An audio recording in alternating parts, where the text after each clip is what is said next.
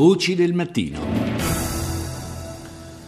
Partiamo stamani dai negoziati sul programma nucleare iraniano. Il termine per la loro conclusione è scaduto ieri, ma è stato annunciato un prolungamento che già da giorni, per la verità, appariva inevitabile. Buongiorno all'inviato del Sole 24 Ore, Alberto Negri.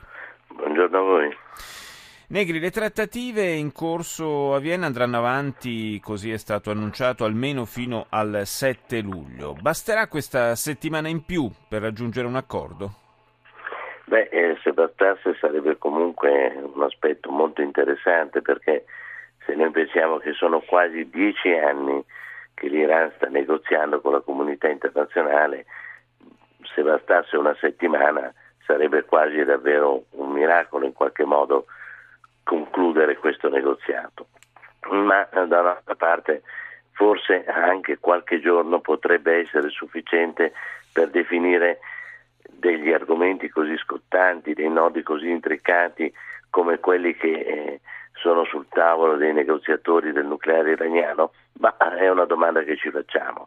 Certamente eh, un altro rinvio non è del tutto positivo, segnale che forse nessuno vuole abbandonare questo tavolo.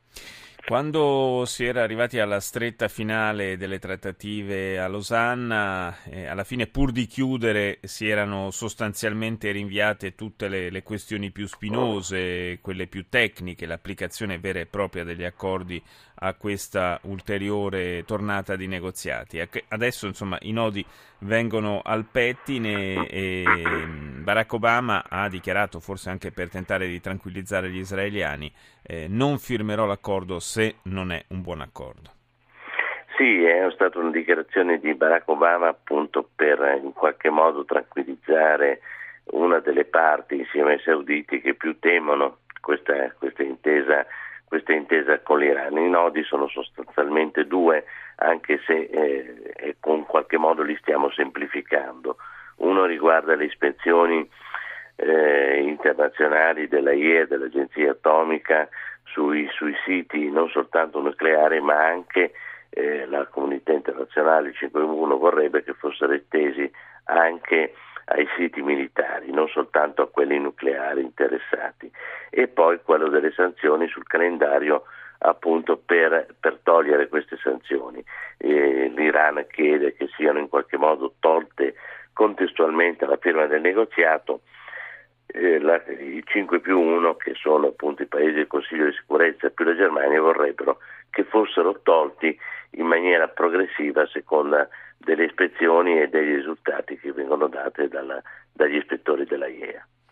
Teheran eh, e in questo senso anche l'appoggio di, di eh, molte persone che hanno firmato un, una, una, petizione, un documento in Iran eh, proprio perché si giunga a un buon accordo sul nucleare. Dicevo, Teheran, eh, a proposito delle ispezioni da estendere anche agli altri siti militari, si oppone dicendo che questo va al di là di, sono, di quello che è il normale trattamento a cui vengono sottoposti i paesi da parte della IEA.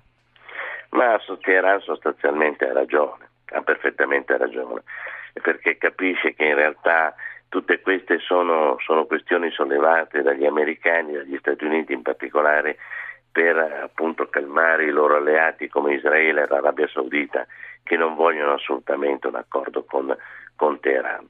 E sono questi paesi che in qualche modo frenano che è, quello che è un accordo che sarebbe anche tutto sommato forse uno degli aspetti più importanti della politica e della diplomazia internazionale eh, che spianerebbe in qualche modo la strada alla soluzione almeno di qualche nodo dei vari che costituiscono i rebus medio orientali.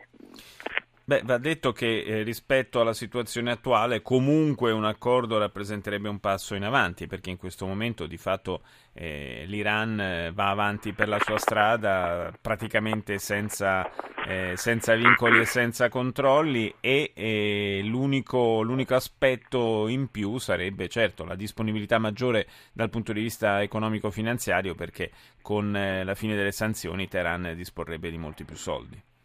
Ma non c'è dubbio perché eh, questo è, la, è, un altro delle, de, de, degli aspetti, dei versanti della situazione da considerare.